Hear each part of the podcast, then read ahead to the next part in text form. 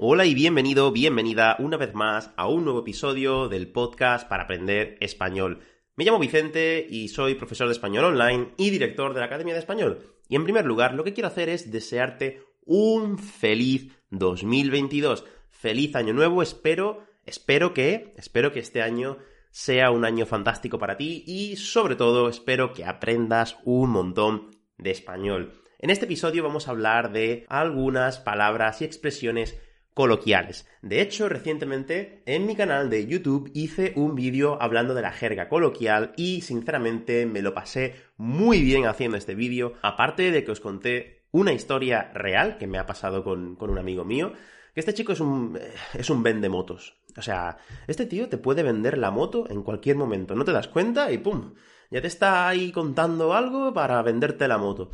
Y bueno, pues así que he decidido grabar este episodio para enseñaros algunas palabras coloquiales que usamos en el día a día en España. Son expresiones que, créeme, utilizamos todos los españoles en el día a día. Algunas son un poquito más coloquiales y otras menos. Pero hoy vas a aprender cinco palabras o cinco expresiones que puedes utilizar en el español del día a día con los nativos. Antes de continuar, me gustaría decir que en el último vídeo que hice, el último vídeo del 2021, hablando sobre los verbos del invierno, vi un comentario que me gustó mucho. Bueno, en general siempre leo todos los comentarios y la verdad es que cada vez que practicáis me siento muy orgulloso de que practiquéis con lo que habéis aprendido en los episodios.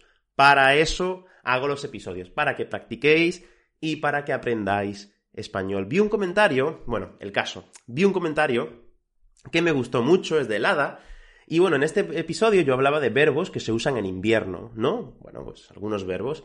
Y aquí Lada, no sé si lo hizo aposta o, o no se dio cuenta, pero lo hizo muy bien. Y dijo, Lada me dijo, hola Vicente, soy madre de dos adolescentes y la verdad es que me canso de repetir cada día o varias veces al día, abrigaos, hijos, que vais a coger frío, sin que ellos me hagan caso. Bueno, pero es lo que hacemos las madres y los adolescentes. Muchas gracias por el vídeo. Bueno, Glada, gracias a ti porque la verdad es que este tipo de comentarios donde no solo me contáis vuestras cosas del día a día, sino que también practicáis con lo que habéis aprendido en el episodio, como por ejemplo aquí Lada nos dice abrigaos, que vais a coger frío. De hecho, eran dos eh, verbos que yo enseñé en este episodio. Fue el, episodio anterior, el 100 13, si no me equivoco. En este caso, tenemos aquí el verbo abrigarse y coger frío. Esto es exactamente lo que quiero que hagáis en los comentarios de YouTube o en los de iVoox, donde queráis. Que practiquéis con lo que aprendemos en el episodio. Esta es la mejor forma de aprender español. ¿Que lo hacéis bien? Perfecto. ¿Que no lo hacéis bien? Pues no te preocupes, yo siempre que puedo y siempre que tengo tiempo intento contestar a todos los comentarios y ahí es donde te voy a orientar un poco a cómo hacerlo mejor. Bien, bueno, pues antes de empezar, recordarte que si te suscribes a la Academia de Español Online, tienes acceso a todos los PDFs de todos los episodios, incluido el de este episodio, donde, donde tendrás actividades, vocabulario y la transcripción del episodio. Además de todos, todos los PDFs, también tienes acceso a todos los cursos para aprender español que hay disponibles en la Academia de Español, que la verdad creo que son bastante prácticos e intento siempre enseñar de la forma más divertida y amena posible. Pero bueno, ya no te entretengo más, ya no te entretengo más, que aquí me pongo a hablar, hablar, hablar y no voy al grano. Así que, ¿estáis preparados y preparadas? Adelante.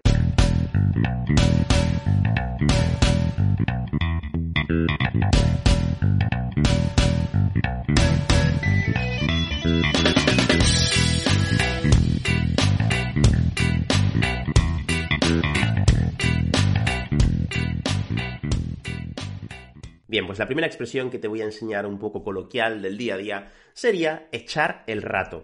Y es que en español utilizamos mucho el verbo echar sin H, sin H, echar, en el eh, lenguaje coloquial del día a día. Echar el rato. ¿Y qué significa echar el rato? Bueno, pues básicamente echar el rato lo que significa es pasar el tiempo haciendo actividades pues que no son actividades concretas. Por ejemplo, puedes estar haciendo con el ordenador, buscando vídeos, leyendo, escuchando música o simplemente tumbado o tumbada en el sofá viendo la tele. Eso sería echar el rato.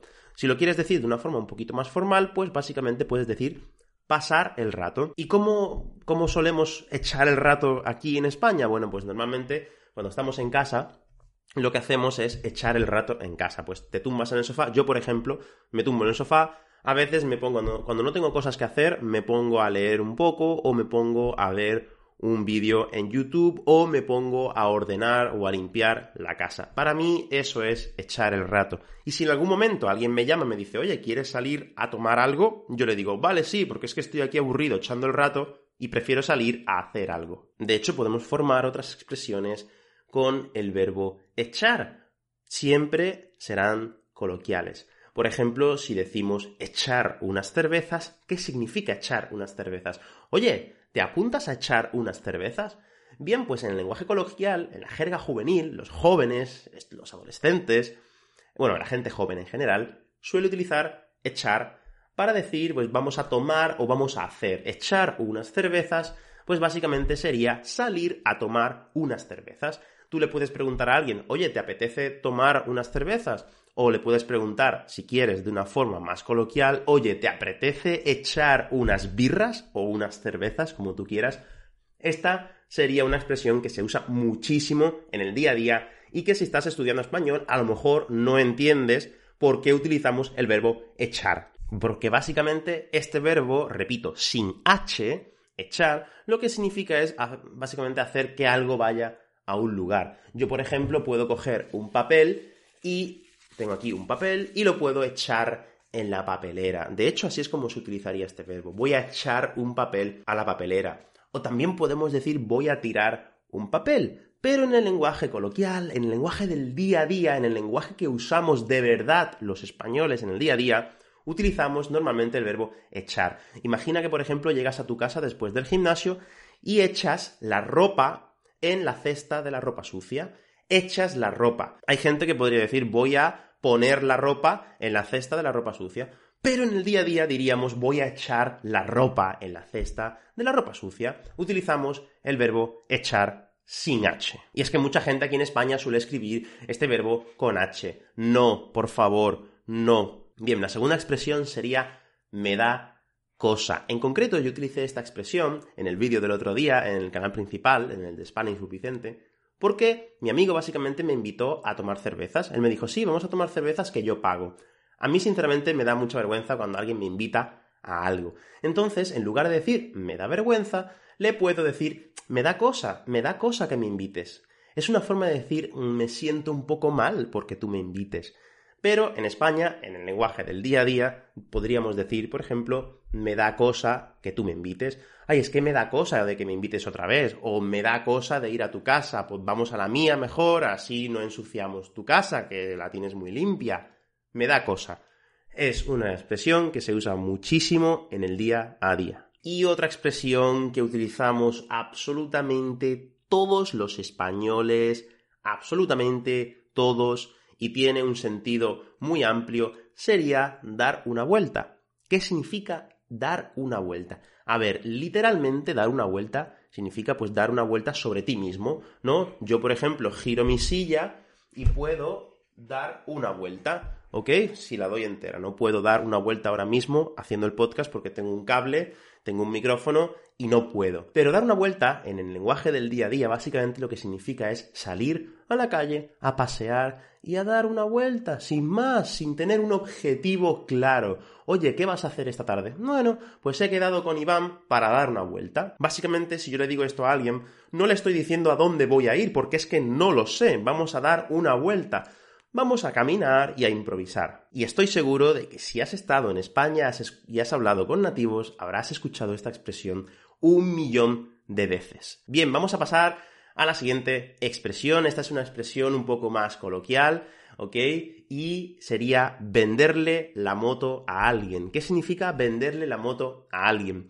Bien, es una expresión muy común y que se usa mucho. Si habéis visto el vídeo, el vídeo del canal principal, yo aquí hablo de que, pues, mi amigo intentó convencerme para que comprara una criptomoneda que se llama Shit Coin. No recuerdo el nombre exactamente, pero algo parecido, ¿no? Porque dice, mi amigo dice que si compro esta criptomoneda me voy a hacer rico. Me ha dicho que es una criptomoneda muy famosa, que todo el mundo está invirtiendo en esta criptomoneda y que si compra y que si compramos entre él y yo mil euros nos vamos a hacer ricos. Y yo le he dicho, mira, tío, no me vendas la moto. No intentes engañarme. No intentes engañarme con, mentiras y con información falsa. No intentes venderme una idea, por favor. No me vendas la moto, tío. ¿Por qué? Porque hay gente que le gusta mucho intentar eh, engatusar a los demás, convencerlos para atraerlos y conseguir que hagan lo que tú quieres. Y eso no está bien, porque normalmente la única persona que sale beneficiada es la persona que le está vendiendo la moto a la otra. Y a mí no me gusta que me vendan la moto. No me gusta que me vendan la moto, porque cuando te venden la moto, esa persona no es de fiar. Esa persona solo quiere su propio beneficio. Y así son las personas que le venden la moto a los demás. Así que si alguna vez algún amigo, algún conocido, algún familiar incluso también os está intentando mm, vender alguna idea o algún concepto o incluso que le deis dinero a cambio de información que no es del todo verdadera o a cambio de ideas que son un poco abstractas, decirle, mira tío o mira tía, a mí no me vendas la moto. Y la última expresión sería forrarse. ¿Qué pasa si estas personas, estas personas que intentan venderte la moto para que le des dinero, por ejemplo, en estas estafas que hay, estafan a mucha gente, consiguen mucho dinero de otras personas. Pues estas personas se están forrando, se están haciendo ricos o ricas, se están forrando. Ahora vamos a hablar del verbo forrarse. Es un verbo coloquial que básicamente si lo quieres utilizar en, un contexto formal podrías decir hacerse rico. Pero en el lenguaje coloquial, en el lenguaje del día a día, utilizamos forrarse. Oye, tío, te estás forrando con tu nuevo negocio, te estás haciendo rico con tu nuevo negocio. De hecho, también podemos decir estar forrado o estar forrada. Por ejemplo, el señor Barnes de Los Simpson está forrado, está forradísimo. Podemos decir también que el señor Barnes de Los Simpson se forró, se forró vendiendo energía nuclear, ¿no? Creo que era, sí, creo que tenía una central nuclear, ¿no? Entonces, este tío, este señor, que está forradísimo, se forró vendiendo energía nuclear. Utilizamos el verbo forrarse para simplemente decir hacerse rico. Y es un verbo que, bueno, la verdad es que no se enseña mucho en los manuales de español, pero creedme que se usa mucho en el día a día. También podemos decir está forrado o está forrada simplemente para decir que es rico o es rica, ¿vale? Recuerda que lo utilizamos con el verbo estar, ¿ok? Estar forrado o estar forrada. Bien, bueno, pues estas han sido las cinco expresiones del lenguaje del día a día que utilizamos en España absoluta, es que casi todos los días. De hecho, hoy yo recuerdo que he utilizado la expresión eh, dar una vuelta. No, ayer, ayer, ayer dije, le dije a un amigo, oye, ¿qué vas a hacer? Vamos a dar una vuelta, vamos a dar una vuelta al paseo marítimo.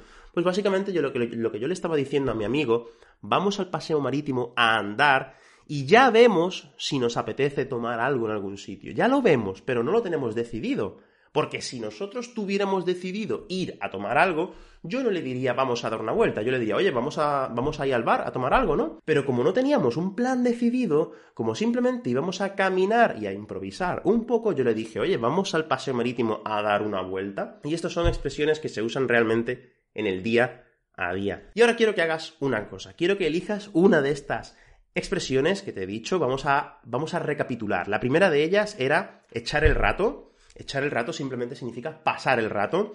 La siguiente era me da cosa, cuando algo te da un poquito de vergüenza o te sientes mal haciéndolo. A mí me da, por ejemplo, me da cosa cuando veo a la gente tirar papeles, me siento mal.